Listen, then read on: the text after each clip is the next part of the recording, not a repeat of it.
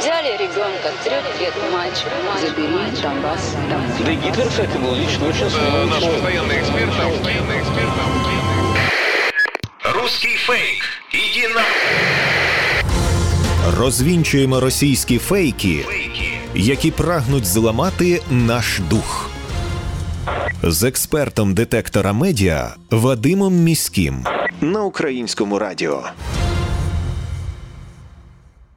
Вітаю! З вами Вадим Міський, і ми починаємо розбирати на атоми чергову порцію ворожої брехні і відправляти її у слід за російським кораблем. Російська пропаганда не вщухає, щодня з'являються нові епізоди, і незалежно від того, чи тримаємо ми зброю в руках для захисту нашої батьківщини, усі ми з вами є на інформаційному фронті, і тут боротьба також запекла. Кремль прагне знищувати нас не лише фізично, а й морально. Фейками окупанти ціляться у наш дух і хочуть похитнути наш спротив. Тому знати фейки в обличчя це бути озброєними в інформаційній війні. Нагадаю, що для вас працює команда аналітиків детектора медіа, яка щодня фіксує та спростовує ворожу пропаганду. Ми не лише готуємо підбірки спростувань, а й розповідаємо про те, як навчитися розрізняти маніпулювання, шахрайство та дезінформацію самостійно. Запрошую вас розбиратися, де брехня, а де правда, вчитися розрізняти методи роботи пропагандистів і нести ці знання далі, тобто зупиняти поширення кремлівських вигадок і чуток там, де ви їх бачите і чуєте. Речник Одеської обласної військової адміністрації Сергій Брачук повідомив, що підприємцям Одещини розсилають фейковий лист щодо участі у так званій програмі гуманітарної допомоги Збройним силам України. Шахраї надсилають лист звернення у особисті повідомлення керівникам багатьох підприємств, приватним особам на електронну адресу компаній та організацій. У листі, нібито від Одеської обласної військової адміністрації, за підписом Максима Марченка просять взяти участь у програмі гуманітарної допомоги Збройним силам України, а також надають реквізити для перерахування коштів. Шахраї також пишуть суму, яку має перерахувати підприємець, нібито на закупівлю військової амуніції та обладнання. Також у листі стверджують, що ці дії узгоджені нібито із президентом України та Верховною Радою України. Увага, це шахрайські листи. За повідомленням Братчука, ні Максим Марченко, ні Одеська обласна військова адміністрація не беруть участі у жодних програмах зі збору коштів і не надсилають подібних листів. Речник Одеської обласної військової адміністрації просить у разі отримання листа повідомляти правоохоронні органи. Російські медіа та російські боти у соціальних мережах намагаються переконати своїх підписників у тому, що санкції, начебто, заважають Газпрому постачати більше газу в Європу. Мовляв, компанія не може гарантувати прокачку газу, зокрема в Німеччину, через санкції та технічні проблеми із турбіною Siemens. Тому Росія знімає із себе відповідальність за скорочення поставок газу до Європи. Нібито в усьому винні недружня політика заходу та відсутність технічного обслуговування газопроводу. Переконують вони. Це не відповідає дійсності. Насправді санкції не є причиною скорочення обсягів газу, які Росія постачає до Європи, оскільки і досі на неї так і не наклали газове ембарго. Немає перешкод і для повернення турбіни до Росії. Значне скорочення поставок відбувається виключно із політичних причин. Виконавчий директор Siemens Energy Джо Кезер вважає, що Росія умисне прагне втягнути їхню компанію у конфлікт, оскільки навіть ремонт турбіни не може спричинити такого падіння обсягів газу, який Росія прокачує до Європи. Як пише фактчекерський проект StopFake, ще до початку ремонтних робіт поставки блакитного палива з Росії скоротилися уже на 40%. Німецький канцлер Олаф Шольц особисто оглянув турбіну і дійшов висновку, що жодних технічних причин для скорочення обсягів газу немає. Прес-секретар Єврокомісії Ерік Мамер спростував інформацію про те, що санкції ЄС проти Росії перешкоджають, нібито поставкам турбіни для газопроводу Північний потік. За словами Мамера, Росія використовує свої енергоресурси як важіль шантажу Європи, реагуючи на її протидію вторгненню в Україну. Чому ж Росія, яка залежна від експорту енергоресурсів, бере і сама собі відрізає частину такого експорту? Навіщо робити такі самосанкційні кроки? Про це ми нещодавно спілкувалися із економічним експертом Андрієм Яніцьким. Послухаємо його пояснення. Треба розуміти значення газу і Газпрому для самої Росії. Є така дуже гарна книжка Газпром нове русське оружие. Автори цієї книжки Валерій Панюшкін і Михайло Зигар, російські журналісти. Книга вийшла ще у 2008 році. Вони описали фактично, як завдяки Газпрому Путін захопив всю Росію. Тобто, спочатку він поставив свій контроль над Газпромом. А далі за допомогою Газпрому е, скупив і телебачення. Там була історія з НТВ, е, коли фактично е, Газпром забрав НТВ формально за борги.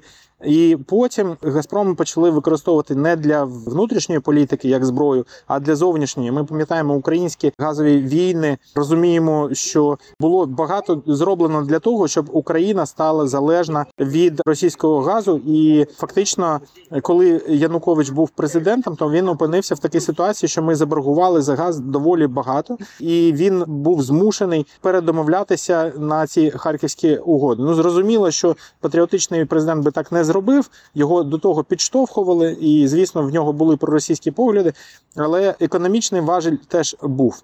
І тепер те саме, що Росія намагалася робити з Україною, поставити її під контроль завдяки газу. Вони роблять з Європою. Ну тут слабке місце Німеччина, яка за часів Меркель стала дуже залежна від російського газу, і тепер просто так відмовитися від газу вони не можуть. Вони не можуть накласти газове ембарго і перейти на інші види енергії. Наприклад, в Німеччині чомусь дуже погане ставлення до атомної енергії. Я підозрюю, що тут теж не обійшлося без росіян, які спонсорували різні зелені екологічні рухи, які розповідали, що атомна енергетика це зло, це дуже погано, все це не екологічно. А ось газ це дуже екологічно. Тепер я сподіваюся, що в Німеччині вже все це зрозуміли, але вимкнути просто своїх громадян в демократичному суспільстві від послуг комунальних неможливо. Що вони роблять зараз? Ну і в цілому по всій Європі намагаються скоротити використання газу на 15% до кінця року. Це вже скоординоване таке рішення. Кожна країна буде по-своєму це робити. Але повністю відмовитися від російського газу поки що вони не можуть.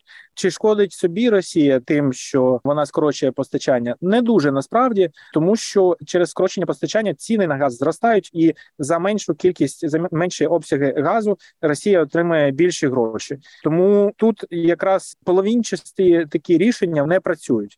Тобто, якщо Європа зупиниться на тому, що вона тільки трошки скоротить споживання російського газу і не дійде з часом до повного ембарго, до повної заборони, тоді Росія небагато втратить. Але якщо це просто поступовий рух до того, щоб повністю відмовитися від російського газу, то це стратегічно правильна мета. Зараз ціни так високі, і Росія отримує великі гроші, але за рік за два в неї такої можливості не буде, і тоді там взагалі все рухне. Це був коментар Андрія Яніцького, економічного оглядача та керівника центру журналістики Київської школи економіки. Нагадаю, що у попередніх випусках нашої передачі ми вже розбирали, як кремлівські пропагандисти стверджували, що Європа нібито піде на поступки Росії, коли настануть холоди. Мовляв, якщо влада Євросоюзу не припинить тиснути на Росію, то буде погано усім. У такий спосіб пропагандисти намагаються примусити Україну та Захід грати за їхніми правилами. Детальніше про це можна послухати у інтерв'ю з Андрієм Яніцьким, а також у попередніх випусках нашої передачі, знайшовши в інтернеті подкаст Руський фейк. Російські медіа та анонімні телеграм-канали поширюють чутки про те, що Росія, начебто, прихистила найбільше біженців з України. Мовляв, це свідчить, що Росію несправедливо звинувачують у немислимих злочинах проти українських біженців, і що тепер ще один із головних міфів української пропаганди, нібито спростовано кажуть вони сухою статистикою управління Верховного комісара ООН у справах біженців. Ми докладно вивчили усю статистику і виявилося, що заяви росіян, звісно ж, не відповідають дійсності. Як пише фактчекерський проект StopFake, насправді російський агітпроп забув зазначити, що дані щодо українських біженців, які перебувають у Росії, на відміну від інших країн, подавалися із застереженням. Справді, за даними ООН, станом на 2 серпня у Росії перебуває найбільша кількість українських біженців 1 мільйон 968 тисяч 127 осіб. Але в управлінні зазначають, що цифра є оціночною, оскільки потенційні подальші переміщення чи повернення не можуть бути враховані у цей час. Іншими словами, до ООН не подають даних щодо кількості біженців з України, які попросили в Росії тимчасового притулку, і кількості біженців, які потім повторно перетнули кордон, щоб повернутися до України. Отже, точна кількість українців, які перебувають у Росії, просто невідома. Порушуючи Женевську конвенцію про захист цивільного населення під час війни, Росія проводить насильницькі депортації. Українці мають проходити через так звані фільтраційні табори.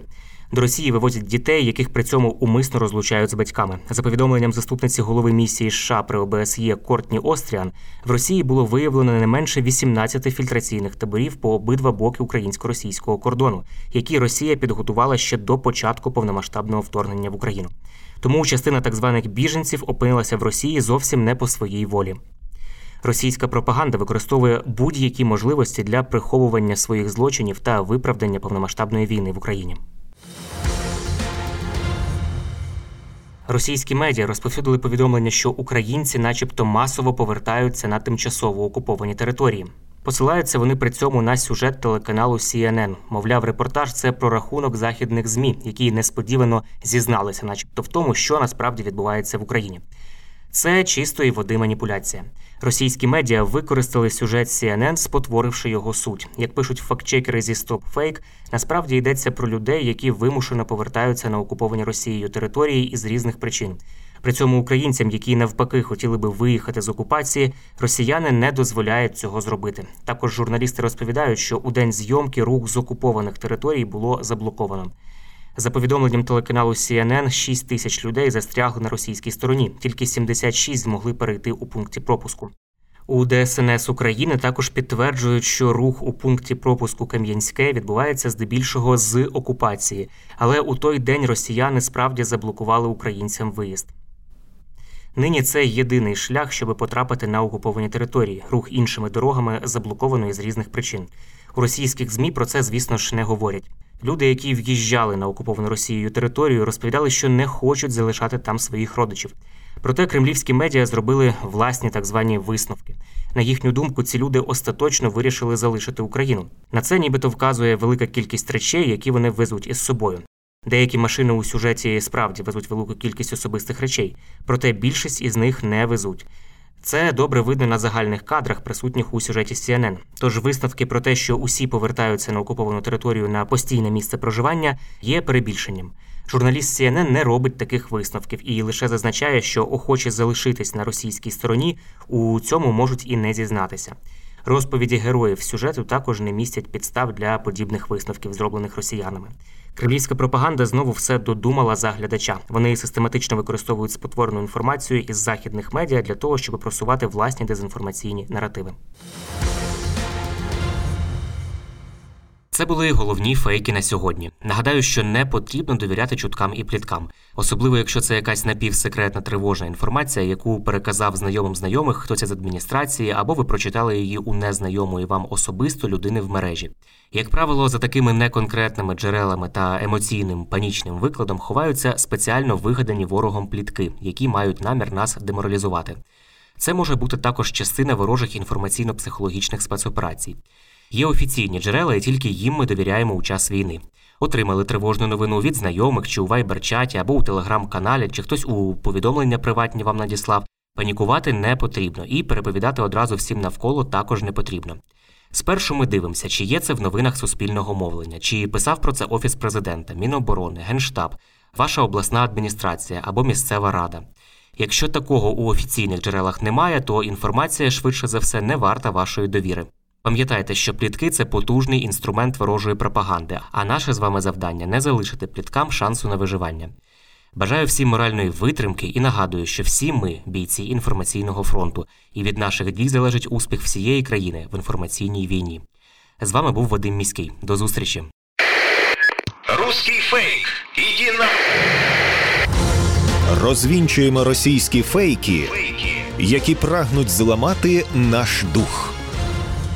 З експертом детектора медіа Вадимом Міським на українському радіо.